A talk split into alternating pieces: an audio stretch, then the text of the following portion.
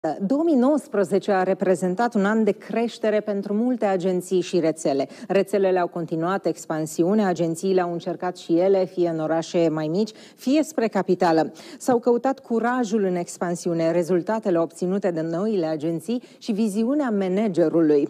Așa că nominalizații sunt.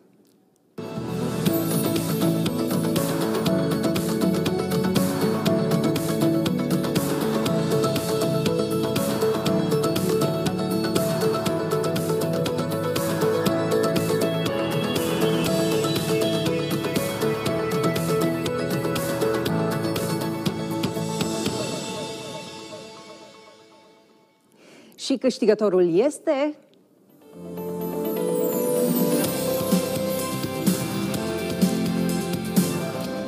Eugen Estate, pentru că nu doar că a încercat, dar a și reușit să pună pe picioare o nouă agenție în București. Plecat cu experiența a Timișoarei, Eugen Încuțescu a creat peste 50 de noi locuri de muncă, noua agenție având deja un aport important la cifra de afaceri a grupului. Eugen Încuțescu este acum în direct cu noi și îl felicităm pentru acest premiu. Bună ziua! Ziua! Felicitări! Mulțumesc, mulțumesc! Aș vrea să mulțumesc în primul rând colegilor mei. A fost un an într-adevăr de creștere accelerată. Am uh, început un proiect foarte, foarte important. Uh, am uh, reintrat pe piața din București după foarte, foarte mulți ani. Am avut o creștere spectaculoasă atât pe partea de birou de Timișoara, cât și pe partea de birou din București și